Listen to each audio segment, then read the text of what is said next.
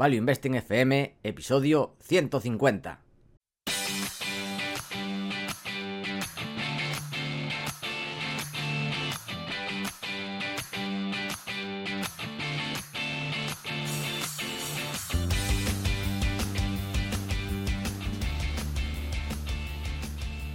Hola, soy Paco Lodeiro. Bienvenido a Value Investing FM, el podcast semanal en el que te ayudaremos a sacarle partido a ese dinero que tanto cuesta ganar y ahorrar. ¿Cómo? A través del método inversión más seguro, sensato y rentable, el Value Investing. Te recuerdo que si quieres sacar partido a tus ahorros y no sabes cómo empezar, tienes a tu disposición mi curso gratuito de introducción a la inversión en bolsa en la web www.academiadeinversión.com. Y yo soy Adrián Godas, colaborador de Academia de Inversión, fundador de Hacia el Danubio, rey de Godas Academy y emperador de Godas Research. Si te interesa la inversión en minas, este es tu sitio. Te animo a hacer el curso gratuito en godasresearch.com. Y esta semana tenemos, como siempre, nuestro resumen del mes, del mes de noviembre. Y como siempre, ¡Warning!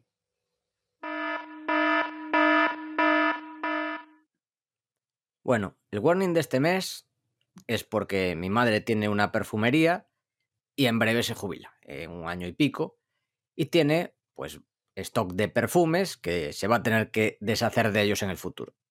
Y bueno, el plan, yo es lo que le comenté, es que lo iba a anunciar y vamos a hacer una hoja de Excel, una tabla con todo lo que hay para vender a precios de arribo, que serán pues de marcas tipo Paco Rabán, Jesús del Pozo, eh, Duende, por ejemplo, Vittorio y Luquino, eh, Davidov, Tabac, Cacharel, bueno, etcétera, etcétera.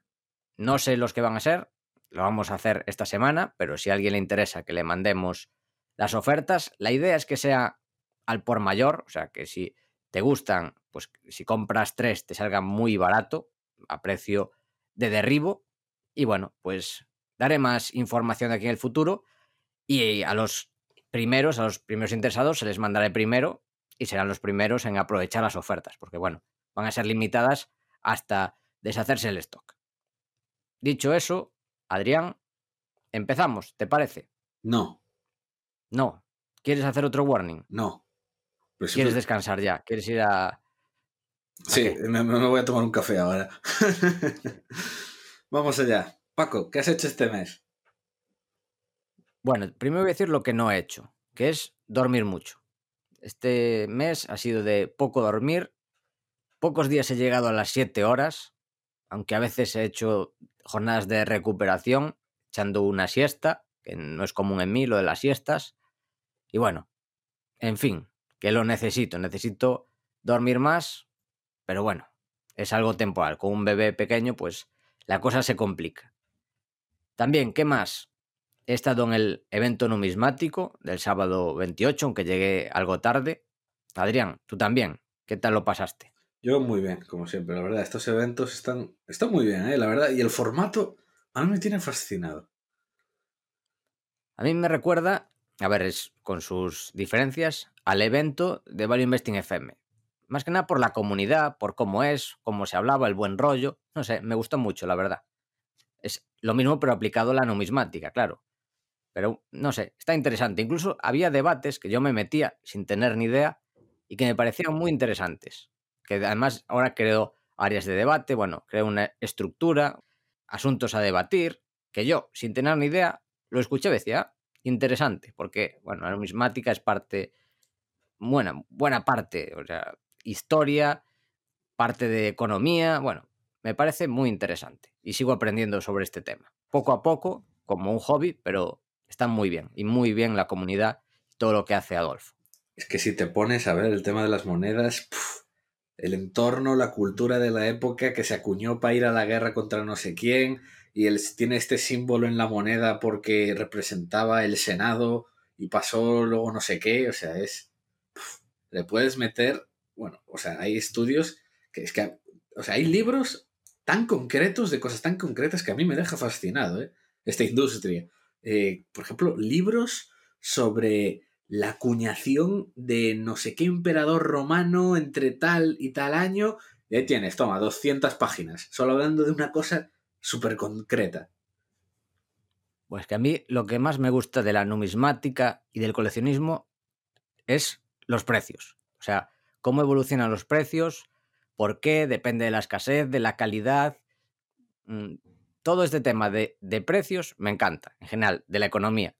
Y de este nicho, más todavía, por todo lo que comentas, porque es eso, gestión de precios en productos limitados, pero con diferentes detalles, cómo lo valora el mercado, cómo evoluciona la valoración del mercado de ciertas características. Lo mismo pasa con cartas Magic y cosas así. Pero bueno, muy interesante, muy interesante. Además, ¿qué he hecho? Black Friday lo he aprovechado para comprar cosas de bebés, un asiento para el coche nuevo, más de bebé mayor, de bebé de siete meses, pero bueno, que dure varios años. Dodotis, un montón de Dodotis, tirados de precio, hay que aprovecharlo. Una trona para comer, potitos, bueno, pues he aprovechado. O sea, cosas que iba a tener que comprar igual, pues comprar muchas al por mayor y más baratas, ahorrando, que es lo que he hecho, básicamente. Una estantería llena, ¿no? De potitos ahora. Exactamente. Y cajas de dotis por casa. También lo que comenté el mes pasado sobre la ineficiencia en el mercado, que esto lo comenté en Academia de Inversión, de que a veces encontramos ineficiencias en mercados diferentes a la bolsa. Y en este caso yo lo encontré en el mercado de las apuestas, que esto me influyó bastante un profesor de, bueno, era de derivados, pero él era doctor en estadística, que me dio en el máster en Dublín, que él se hizo rico apostando en carreras de caballos, pero no apostando quién era el ganador, normalmente apostando quién quedaba de tercero o cuarto, que en esos mercados solía haber ineficiencias bastante grandes en esos puestos. Y se hizo rico con eso. Y yo vi esta ineficiencia en las elecciones estadounidenses. ¿Por qué? Porque se pagaba a 1,17 si Jo Jorgensen, que era la candidata del Partido Libertario, quedaba tercera. Yo lo veía bastante claro, porque segunda no iba a quedar y básicamente lo que había que mirar era el tercer y cuarto puesto. Muy mal, o sea, muy mal no, es que era casi imposible que el Green Party le adelantase porque además en algunos estados clave no podía estar, que eso benefició bastante a Biden, por cierto, que no pudo estar, por ejemplo, en Wisconsin o Pensilvania, el Green Party. Y de hecho, algunos beneficiarios del Partido Republicano pagan bastante al Green Party para que le robe votos al Partido Demócrata. Bueno, interesante todo esto. Pero bueno, ¿qué pasó? Pues que gané un 16,6% en poco tiempo con esta ineficiencia. Que estuvo muy bien, la TIR parece muy alta. Yo dije, bueno, pues está muy bien porque lo hago y en 10 días me saco un 16,6%, que está muy, muy bien. ¿Qué pasa? Que todavía no me han pagado los de Betfair. Sigo esperando. Así que la TIR está muy bien, aunque me la paguen a un año vista, un 16 en un año, un 16, 17 en un año está muy bien. De momento pasó un mes, a ver, no pasó tanto, pero yo esperaba que me lo pagasen antes. Pero bueno, sigo esperando. También ellos son un negocio. Es como el negocio de las aseguradoras. Cobrar rápido y pagar lo más tarde posible. Pues parece que estas empresas de apuestas igual, porque sigo esperando y aún no he visto nada. A ver, la web esa se cayó eh, continuamente cuando era el día de las elecciones y el día después. O sea que... de, hecho, creo que decía que habían batido volumen de transacciones ese día. No, pero no es la que dices tú, ¿eh? Esta es Betfair. Ah, es cierto, cierto, cierto. Tú le metiste. Sí, sí, sí, sí, cierto. Hostia, pues Betfair me extraña porque es enorme. No, es que no es que esté caída, es que para mí que lo hacen a propósito, para pagarte lo más tarde posible y financiarse en base a eso. Pues también, sí, sí. Igual que las aseguradoras, o sea, las aseguradoras te pagan tarde no por burocracia, sino para quedarse ellas el dinero lo máximo posible. Ah, pues entonces es como el gobierno, Paco como el gobierno, exactamente.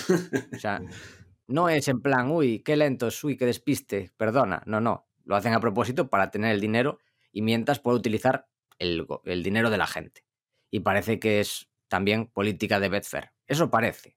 Por lo menos lo que me da la impresión, porque de momento muy mal en el pago. Y además, yo Jorgensen ha quedado tercera indiscutiblemente. Y bueno, por último, estoy bajando mis objetivos para 2021.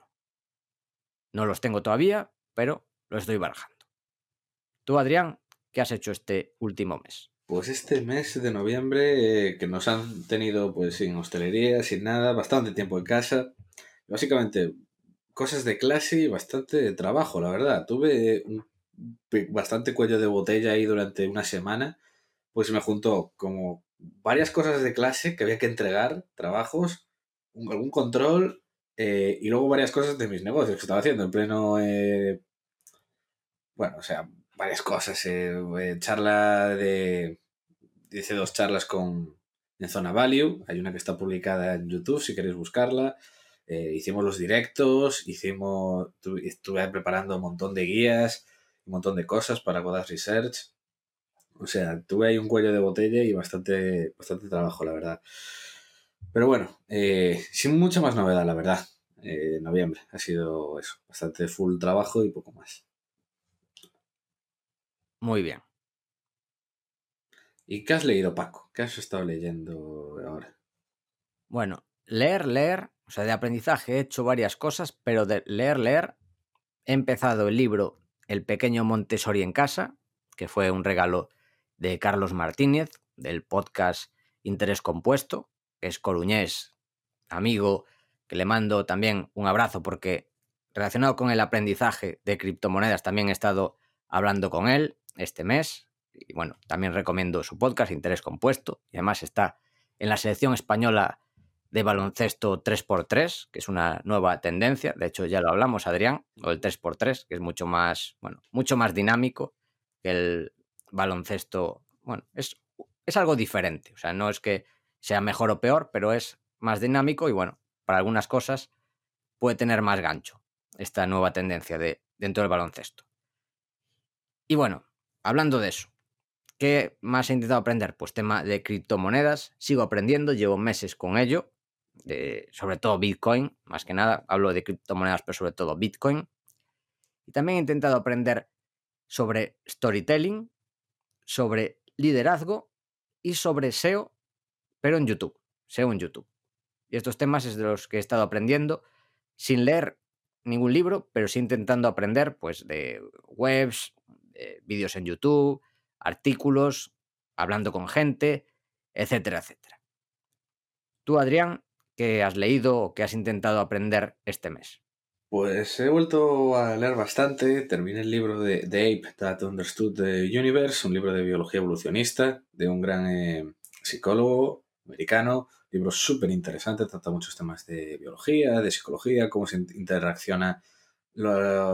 Hay muchos, muchos conceptos súper interesantes, como por ejemplo la coevolución en genecultura y hay varios temas y es súper interesante. Selección ciega un montón de cosas súper interesantes. Por ejemplo, un detalle que me, dejó súper sorprendido, que no lo sabía, es que eh, tolerar la lactosa es lo, raro en el ser humano. Realmente es lo antinatural. Y que todos los mamíferos desarrollan intolerancia a la lactosa después de la infancia. Y que justamente por, por bastante, no se sabe muy bien por qué, aquí en Europa hubo gente que empezó a tomarla y que tenía eso, el gen, el gen que, que, era una mutación, que era lo raro, la mutación que te permitía ser tolerante. Y claro, como te permite, como es como tomar proteínas de otra manera, pues en general eh, cuando había época de escasez y tal, pues, eh, pues esa gente pues iba sobreviviendo como más. Hasta que los europeos pues somos el mayor grupo tolerante a la lactosa. Y eso es súper anormal. Y hemos provocado que los gatos europeos también sean eh, tolerantes a la lactosa, muchos de ellos. Y sean, sean solo los gatos europeos. Me pareció un tema, una historia bastante curiosa que comentaba el libro. Lo de los gatos es brutal. Sí, sí. Y es eso, eh, muchos, siempre se dice que los gatos muchas veces no hay que darles leche, pues, eh, pues realmente los europeos, muchos sí que pueden, porque los hemos acostumbrado a ello. Y es, es muy, muy interesante. También he leído La tienda de los sueños, la Everything Store, de la historia de Amazon.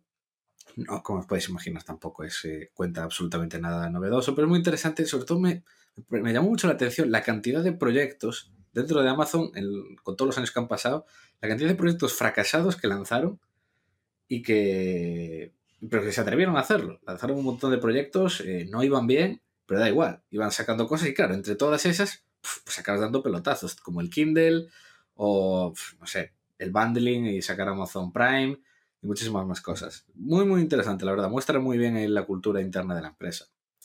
Saudi Y otra cosa que me comentaste de este tema.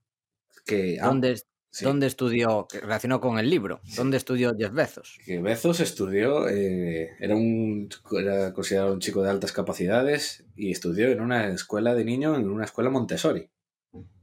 También los, los fundadores de Alphabet, por cierto. Entre otros. Creo que, creo que Zuckerberg también. O sea que en general ves eso y dices, uy, debe tener cosas positivas por lo menos. Hmm. A pensar de forma diferente. Bueno, no te interrumpo, Adrián. ¿Qué más ibas a decir? ¿Algo de la tienda de tus sueños? ¿O más libros? Más libros. Saudi América, un libro muy cortito que trata un poco el tema del fracking. Eh, muy, muy bien resumido y la verdad me gustó mucho de cómo todas las piezas, desde el nivel ambiental, eh, como el nivel de rentabilidad, a nivel empresa, a nivel impacto en la sociedad, eh, de dependencia, cómo alteró la geopolítica en Oriente Medio. Y es muy cortito, la verdad, creo que son 120 páginas, una cosa así. Muy bien, la verdad me pareció un libro de lo mejor que he leído sobre este tema. Eh, grandes estrategias de Gaddis, un, profesor de Princeton, que trata así un poco, es un libro que mezcla historia con cierto componente de visión bastante militar, estratégico, a nivel de pensamiento. Empieza hablando, por ejemplo, eh, cuando Jerjes invadió Grecia, la guerra del Peloponeso, Luego habla de Lincoln, o sea, es. Bueno, contrapone Isabel I de Inglaterra con Felipe II, la forma de gestión y de todo, o sea, es muy, muy interesante, la verdad, me parece. La verdad, puedes adoptar ideas muy, muy interesantes y todo permeado con, el, con cómo empieza el libro hablando de Isaiah Berlin y el concepto de erizo contra zorro. Ah, sí, mítico. Ya digo, es un libro muy, muy interesante. Y ahora mismo pues estoy terminando Intrepid Explorer, que es el libro, la autobiografía de eh, David Lowell, el mayor explorador de minas y descubridor de minas de todo el siglo XX. Desarrolló el modelo geológico más importante del siglo, los porfiri de cobre, y luego lo aplicó y se fue por ahí a dar por todo el mundo y descubrió en total en su vida, descubrió o participó eh, en, en el descubrimiento en total de 17 minas distintas no está mal, se dice pronto. Sí, sí. Bueno, también importa no solo la cantidad, sino la calidad de las minas descubiertas. Sí, y la mayoría de esas, pues muchas, eh, hay algunas que están funcionando a día de hoy, y alguna, por ejemplo, se la compró a Barrick, y bueno, fue eh, absolutamente espectacular todo lo que descubrió, muchos de estos depósitos enormes de cobre y oro en Perú, en Chile, descubrió también en Arizona, e incluso alguno en Filipinas, o sea, verdaderamente increíble la de este señor. Además, el, tío es un cowboy, ¿eh? Te cuenta unas historias y una, tiene una forma de narrar así muy. Bastante, bastante campechana, por así decirlo. Bueno, de hecho, la primera imagen que te aparece en el libro, lo abres el libro, lo primero que ves es él así delante de un helicóptero con un sombrero de cowboy. Bueno, es increíble. ¿Algo más? ¿O seguimos con la curiosidad del mes? Que te toca a ti este mes, por cierto. Nada, pues así lo dejamos y vamos allá con la curiosidad. Y la curiosidad del mes es no sé si tú la sabes, Paco, que lo de que la, gente pensaba que la Tierra era plana en la Edad Media es mentira. Sí, sí, lo sabía. Tú lo sabías, vale, porque eres una persona inteligente. Yo lo descubrí. Bueno, no, no inteligente, pero bueno, he leído bastante y sí, me gustan este tipo de curiosidades y de temas de la historia, pero sí, lo sabía. Esto creo que lo leí, de hecho, en Reddit. Me cuadra, me cuadra. O sea, pero lo descubrí, o sea, lo sé, pero lo descubrí igual hace un par de años, o sea, que tampoco lo sé desde siempre. Y la mayoría de la gente no es consciente de esto, curiosamente, yo no lo era. Es que yo creo que lo descubrí pues tampoco hace mucho, yo creo que fue a principios de año o así, ¿eh? Tampoco lo sabía. Y es que parece ser que eh, viene el mito surgió en el siglo XIX, varios autores discutiendo sobre el tema de la iglesia versus ciencia, y que ahí empezó a surgir el mito en, Inglaterra, pero es absolutamente falso. De hecho, por ejemplo, Eratóstenes, el geógrafo de Alejandro Magno, ya calculó el diámetro de la Tierra. Y, los pensadores e intelectuales árabes también lo hicieron en la Edad Media, que calculaban, se dieron cuenta de la inclina, que había una inclinación.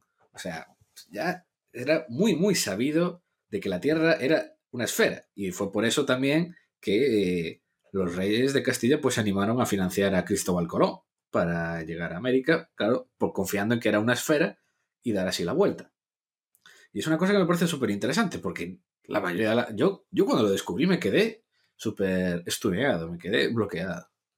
Sí, sí, yo igual, pero luego cuando te lo explica, pues ves que sí, claro, que se sabía eso desde, desde Grecia, en Egipto, en, pues eso, en Bagdad, que era, digamos, el, pues yo qué sé, como decir, el Nueva York en el siglo X, el centro del mundo, bueno, que ahora ya no sé si sea Nueva York o qué será, estaba moviéndose los centros de poder, pero digamos que el centro de poder de, de inteligencia, de ciencia en el mundo era Bagdad hace unos mil años. Y sí, todos lo sabían. Lo que pasa es que nosotros no sabemos que lo sabían por todos esos falsos mitos. Sí, sí. Yo hasta hace poco no lo sabía tampoco, sí, sí. Muy buena curiosidad. Totalmente, ¿eh? Y pasamos a hablar de nuestros proyectos. ¿Qué tal los tuyos, Paco?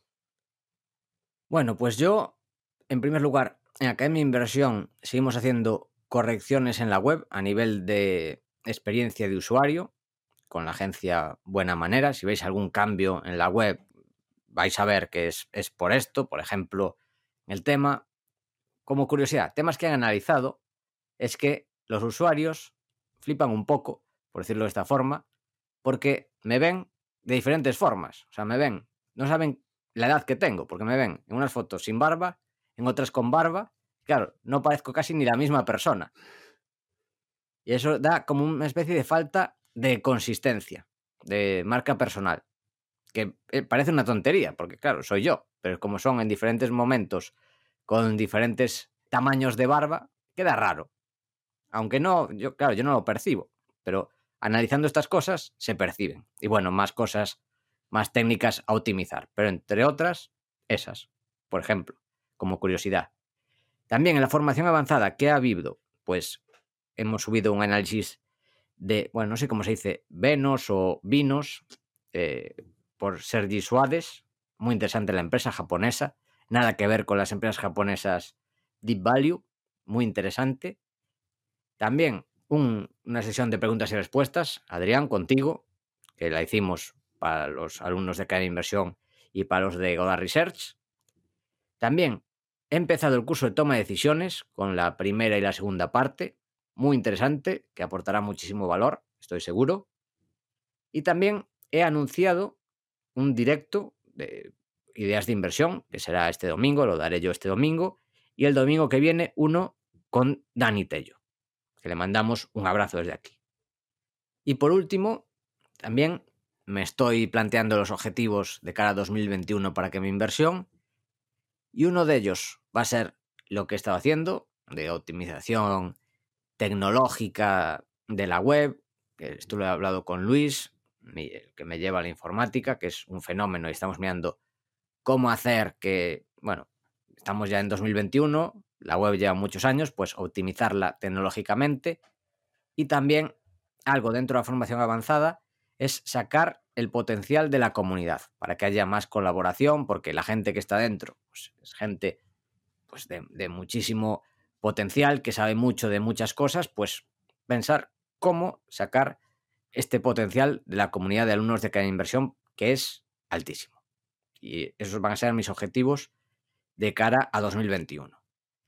En Ortega y Lodeiro, esto ya lo comenté el mes pasado, que estábamos mirando cómo hacer a medida que aumentaba la carga de trabajo, y tenemos ya formado un equipo de colaboradores, Luis, que bueno, lleva años conmigo en Academia de Inversión para partes técnicas, Ancho, otra persona también de aquí relacionado con aspectos técnicos, Iria, eh, que trabajó varios años en la agencia F para temas más de, de reacción, de copywriting, Fina, que nos ayuda en temas más de, del, día a día, de llevar los procesos, y Rodri, que también lleva con nosotros ayudándonos tiempo en temas de diseño.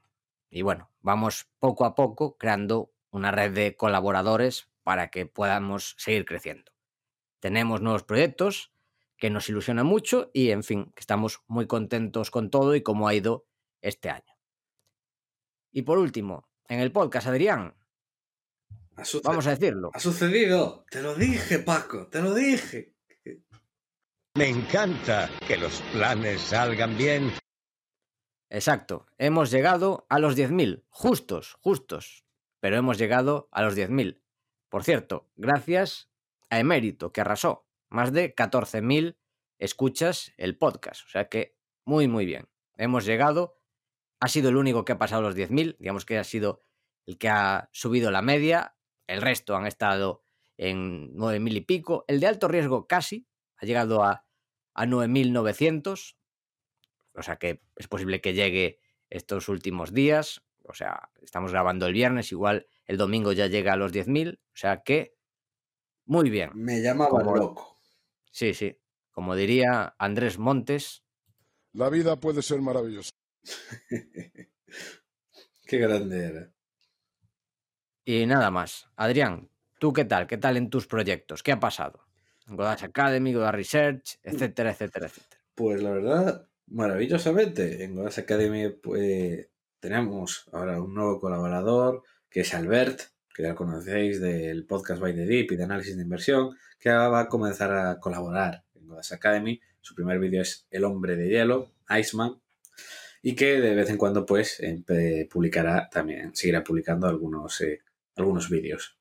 También Muy interesante, ese lo, lo escuché, el del hombre de hielo. Brutal, brutal la historia. Sí, la verdad, la verdad muy, muy loca. El- la revista de Maratón, toda la importancia paradigma que tiene esa una de las batallas más míticas de la historia en Grecia y también pues el libro de Bezos en la tienda de los sueños. En Godard Research, pues decir que con la oferta de Black Friday ya hay más de 200 picapiedras en el club. Wow. Increíble. Espera, espera, que esto merece una explosión. Una una explosión, vale. Pensé que ibas a poner. No sé qué, no sé qué podías poner, pero una explosión así, ¡pum! No me lo esperaba. Pues sí, es que lo merece. Joder, es que do- 200 es una animalada. Es una animalada teniendo en cuenta además Sí. que empezamos en junio, ¿no? Junio, julio. Pues no me acuerdo, pero sí, por ahí debe, debe ser. Bueno, a mediados, principios, no sé si poco antes o poco después, pero sí, por ahí. Muy, muy bien. Y además, de hecho, estamos diciendo, ¿cuánta gente entrará en Godard Research? Paco era el conservador, Lucía era la que más se lanzaba, y, y al final da igual, eh, la que más se acercó a Lucía fue, o sea, fue Lucía, pero porque dijo ya el más alto, o sea que se, y se pasó bastante. Entraron, creo que fue 40, 43 personas o algo así. Creo que sí, por ahí. Algo así, más o menos. O sea, encantadísimo. Se ve que de verdad os interesa esto. Y yo encantado. Y este mes, pues, ha seguido, he seguido subiendo varias newsletters, una guía sobre invertir en royalties. Hicimos el análisis en directo de un proyecto en Perú. Y también el análisis profundo de una idea de un proyecto que me encanta eh, en una commodity que me fascina en Asia. Y seguirá viendo Muy muchas cositas. Ahora en diciembre ya os digo que va a salir eh, una checklist, un análisis de, de una hora, a donde estoy hablando de una hora entera de una commodity. Bueno, increíble todo lo que se viene. Muy bien. Así me gusta. Y, Y para terminar, Adrián, sí, sí. ¿qué te parece si vamos con las noticias del mes y nos hablas de las infranoticias, las noticias del subsuelo? Esas mismas. ¿Qué noticias ha habido pues este mes? Pues eh, ha habido cosas eh, bastante curiosas, como por ejemplo el fin de Argyle, la mayor mina de diamantes del planeta, de Río Tinto, en Australia, pues ha terminado. Han decidido ya que se, o sea, se acabaron las reservas y la, comienza la rehabilitación del sitio. La fusión de Teranga y Endeavour, formando uno de los mayores productores de oro del mundo, creo que será como el casi, no llega al top 10, pero va a ser de las senior así bastante grande, produciendo más de un millón de onzas al año. Siguen las quiebras en litio, como Altura Minerals, y no sé si esto ya lo comenté en el mes pasado, eh, que, que- que en el litio quebrar es bullish. No sé si eso te lo había comentado en algún podcast, que es que me deja fascinado. Es- de verdad, la- el sector del litio es increíble. Sí, Hay sí. quiebras, pero la gente sigue optimista. Y, y quiebra y no pasa nada. Ya hay tres empresas que quieren comprarla. Es de verdad asombroso lo de esa industria. Es que puede caer un meteorito y siguen siendo optimistas. Es increíble. También ha salido el Resource Estimate del tercer activo que compró eh, Minera Álamos, de Cerro del Oro. Y tal como habíamos dicho aquí, Paco, algo que se llama Cerro del Oro, ¿qué, es, qué significa? Que suele haber bastante oro por ahí, ¿no? Exactamente. Ya supera las expectativas y hay hay 630.000 onzas de oro. En total, eh, ha pagado, entonces, Minerálamos 8 dólares la onza. Bien, bien. Buen precio. Buen precio. eso sí que es Black Friday. Eso sí que fue Black Friday. Y ojo, esto es sin explorar nada, ¿eh? O sea, y, y que al explorar seguramente hay más. Y han pagado 8 dólares la onza. O sea, cualquier exploradora con un depósito enano te está a 25, a 30, 50, 100. O sea, esto, esto, esto sí que es comprar de rebajas, ¿eh? Ah, En Dag, in Dag we trust. Nah, es que con, con gente así, mi madre, es que inviertes en minas que da gusto, ¿eh? Tal cual. ¿Y qué más? Pues tenemos una, una casi guerra civil en, eh, en Etiopía. Además, justamente una exploradora que a mí me encanta, que es Sanpik Metals. Tiene unos terrenos allí chulísimos para explorar oro. Pues nada, justamente estalló la guerra civil ahí, en la región donde están ellos. Miren que tienen mala suerte. Nicaragua queda hecho unos zorros porque hubo un huracán tremendo que arrasó con Centroamérica y justo el corazón del huracán se cebó en Nicaragua. Todas las minas, eh, bueno, muchísima gente desplazada. Además, ya, ya os podéis imaginar cómo son las construcciones en Centroamérica. O sea, unos verdaderos desastres he visto por ahí.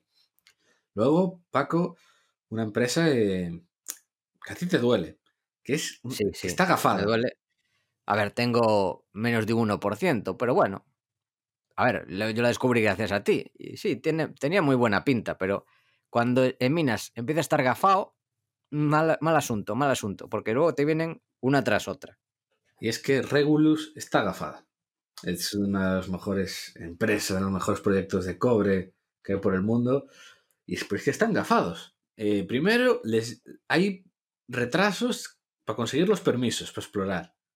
Pueden explorar, exploran algo. Se queda, pues llega diciembre, se quedan sin cash. La acción cae. Tienen que ampliar a unos precios horribles. Pero dicen, ampliamos poco, sacamos unos drills y volvemos a ampliar un poco más en, seis meses. Bueno, ¿qué pasó, claro, al comenzar el año? Pues un- una pandemia mundial que se ceba especialmente con Perú, hay que parar todo. Hay que volver a ampliar, eh, ahí hacen un deal con, con Cisco para estructurar varias royalties en todos los terrenos. Parece que por fin la cosa vuelve a funcionar. Empiezan a hacerlo, sacan dos drills y ¿qué pasa? Pues vienen los hippies. Y que el agua en un lago a no sé cuántos kilómetros el agua sale de color. Entonces que igual es Regulus que con los taladros está moviendo algo. Pues nada, otra vez a pararlo. Bueno, también hay que decir que se metió ese día pues una hostia, pero no sé si fue del 17% o algo así.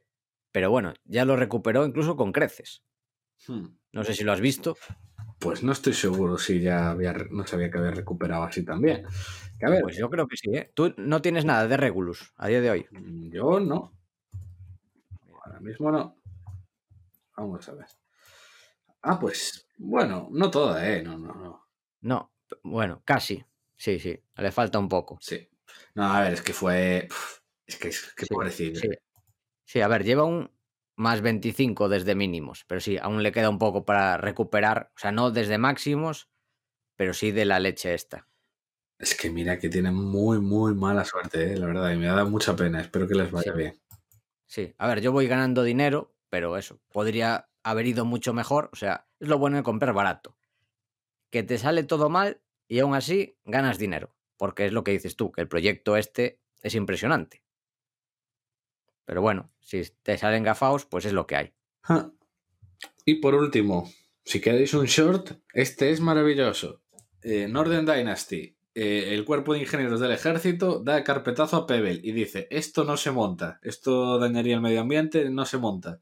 La acción se hizo un menos 50 ese día, siguió cayendo y para mí vale 180 millones más de lo que vale realmente, que es cero. Además es un, un proyecto que los demócratas lo bloquearon con Obama. Los republicanos tampoco lo quieren, porque está en una zona rollo de salmones y cosas donde los republicanos ricachones van a pescar.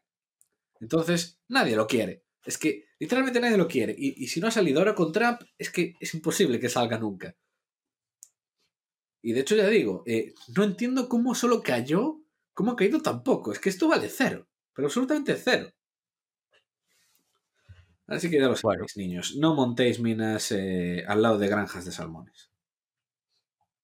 Bueno, pues pasamos a la superficie, o quieres decir algo más del subsuelo. Ya estoy contento, ya me quedé contento, sí.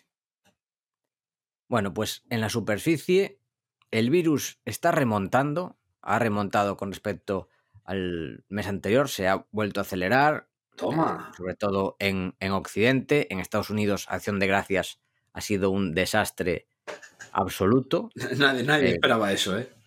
ya nadie lo esperaba. Bueno, pues así está, o sea, están en, en máximos los, los hospitales de, de capacidad, o sea, mínimos, de, digamos que están a- hasta arriba, por decirlo, para no crear confusión. También, algo que no hemos comentado, que esto no lo sabíamos en el anterior resumen del mes, pero supongo que ya lo sabréis, que parece que Biden ha ganado las elecciones y que no hay guerra civil de momento. Curiosamente, esto es lo más curioso. ¿Qué pensaba el mercado que iba a pasar después de que se subiera, eh, bueno, que saliesen los resultados de las elecciones? Pues más del 50% pensaba que iban a caer y que aproximadamente un 30 decían que nada y menos, o sea, que se iba a quedar más o menos igual los mercados y solo menos del 20% pensaba que iban a subir. El resultado, unas subidas brutales desde las elecciones. Debe ser porque no hay guerra civil, no lo sé, pero es que es una animalada absoluta. O sea, todo lo de este año es una animalada absoluta. Vamos a dar aquí varios datos, Sí, pero sí. es que por todos lados. Es espectacular todo lo que pasa, sí, sí. Y es que, a ver, ahora la gente lo intenta racionalizar diciendo que es como que al ser el Congreso demócrata, el, Sena- eh, el Congreso demócrata, el, Senado republicano va a estar dividido, entonces no, no se van a poder sacar subidas de impuestos, entonces lo que es positivo, entonces, claro, que el gobierno bloqueado es positivo. Bueno, la- uno puede racionalizar siempre lo que uno quiera, ¿no? Pero vamos, Es lo que comentamos aquí muchas veces, lo que dices tú siempre, que la narrativa sigue a los precios. Es decir, sube algo, pues no pasa nada. Siempre habrá economistas o financieros explicando el motivo. Si cae, también, no pasa nada. Claro. O sea, todo es racionalizable. Y punto. Aunque yo no lo veo tan claro. De hecho, estamos en el año de la mayor remontada de la historia.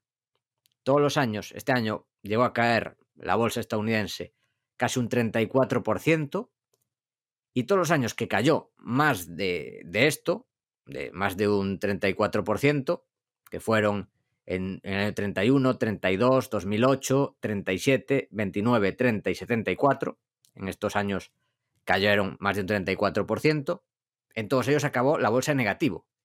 Pero este año no. Este año, de los años que ha caído más, ha sido el único que acaba, o que, bueno, aún no ha acabado, ah, ya veremos lo que pasa, que está en positivo y además con una rentabilidad de doble dígito, que es impresionante. Las bolsas andan muy calientes, podemos decirlo así, sobre todo el Nasdaq, que este año, claro, si vemos lo que está haciendo su principal posición en peso, que es Apple, pues lleva un 41%. Una animalada. Todo lo que está haciendo la tecnología.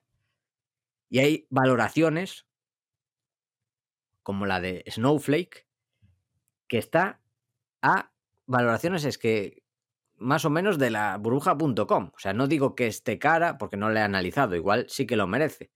Pero empezamos a ver estas valoraciones y ya empiezan a ver las reglas de tres. Que esto es para mí las clave de las burbujas. Que se dice, claro, si Snowflake está a 171 veces ingresos, aquí hay otra que hace algo similar y está solo a 100 veces ingresos. Entonces está barata. Empiezan a hacer las reglas de tres. Y claro, hay que tener en cuenta que la media histórica son 15 veces beneficios, no ingresos. Los ingresos, la cuenta de resultados es lo que está arriba y el beneficio es lo que está abajo, después de quitarle todos los gastos, gastos operativos, gastos financieros, impuestos, pues te queda el beneficio. Pues no, aquí son 171 veces ingresos y vale más ya hoy de 100.000 millones de dólares. Insisto, no quiero decir que Snowflake esté cara, sino que lo que me preocupa de verdad son las reglas de tres. Que esto es la clave en las burbujas. Es decir, si esto vale 200 veces ingresos, esto está a 100 veces ingresos y está barato. Y esto es lo que pasa en las burbujas. Y no se fijan en la media histórica, que son 15 veces beneficios, sino a cuánto cotiza lo más caro. Entonces, todo demás, en base a eso, está barato. ¿Qué más? El Russell 2000 ha tenido el mejor mes de la historia, en noviembre. Se ha hecho un más 18,4%. En el Russell normalmente están empresas pues de menor calidad, digamos. Más endeudadas, empresas industriales y parece que están remontando. Esto fue la clave, el anuncio de la vacuna. Y lo que hemos denominado aquí Adrián y yo es que, ¿cuál es el titular? Que la basurilla contraataca. Por ejemplo, IAG, donde está Iberia y British Airways, lleva desde mínimos un más 165%. Eso sí, a pesar de esto, para recuperar lo perdido desde enero, todavía tiene que multiplicar por 4. O sea, todavía le queda. Incluso Telefónica, que parece que no subía nunca, ha subido un 36% desde mínimos, así que quien compró en 2007, en máximos de 2007, solo pierde, eso sí, sin contar dividendos, un 83%. Y bueno, si sube otro 700%, ya se pone en máximos de este milenio. No llega a los máximos de... Sí, sí, no llega a los máximos de la burbuja.com, que está más cara todavía, pero bueno, poco le queda. O sea que la basurilla contraataca. ¿Qué, ¿Qué opinas, Adrián, de cómo están los mercados? Eh, yo creo que se viene una hostia tremenda. Tarde o temprano. No sé, no sabemos cuándo, pero un mes de estos algo va a tener que caer porque esto no puede ser. A ver, yo empiezo a ver que cada vez más gente se empieza a interesar por los mercados y eso es una señal de calentamiento. O sea, gente que no se interesaba en el pasado. A ver, hay gente que sí, tiene la suerte que me pregunta a mí y yo le explico un poco cómo funciona.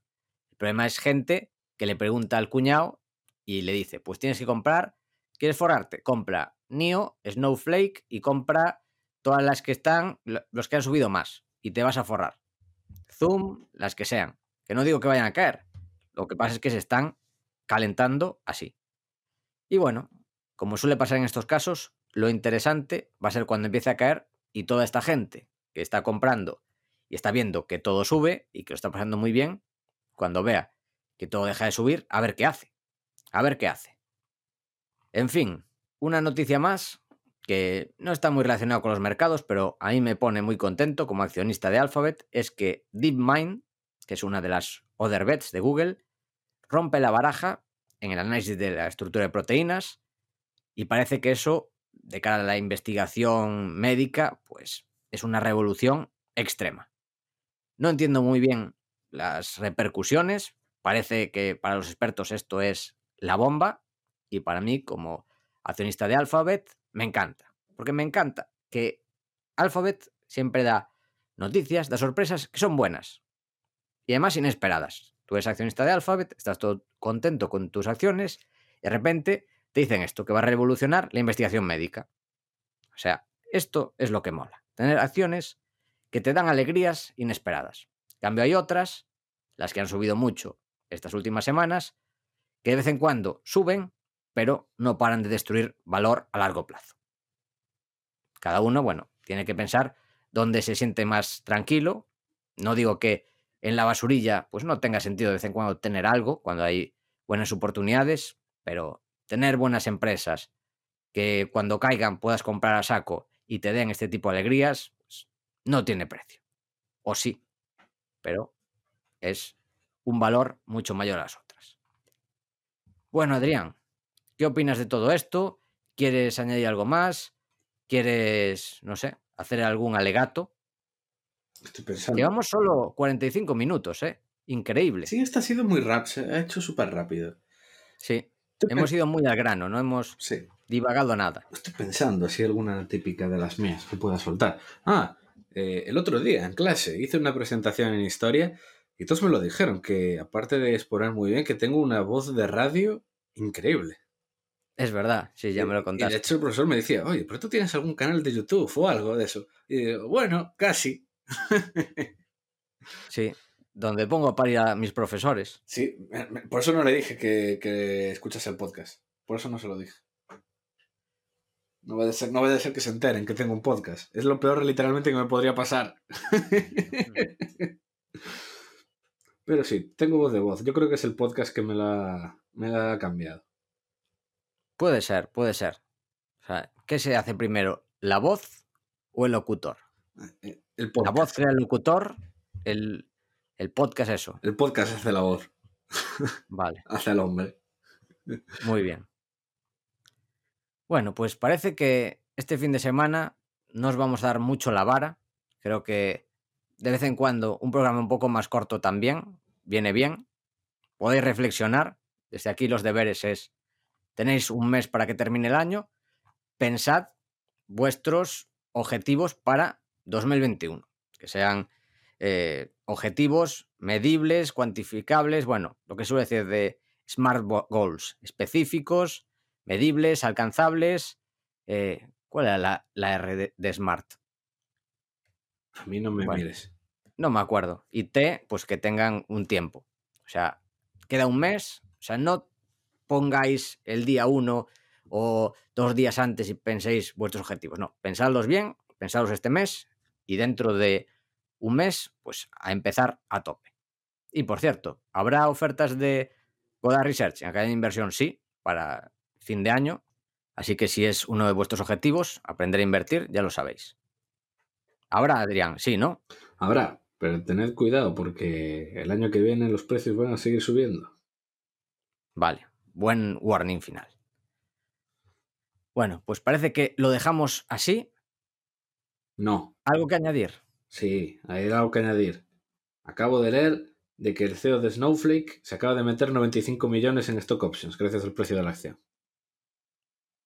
Bueno, lo merece. A ver, 95, que esos 95 millones en más de 100.000 millones. Pues nada, un 0,1%. No llegan ni al 0,1% de la capitalización. Ni, Migajas. Ni migajas, ningún problema. Lo, lo típico que hacemos todos los meses, ¿no?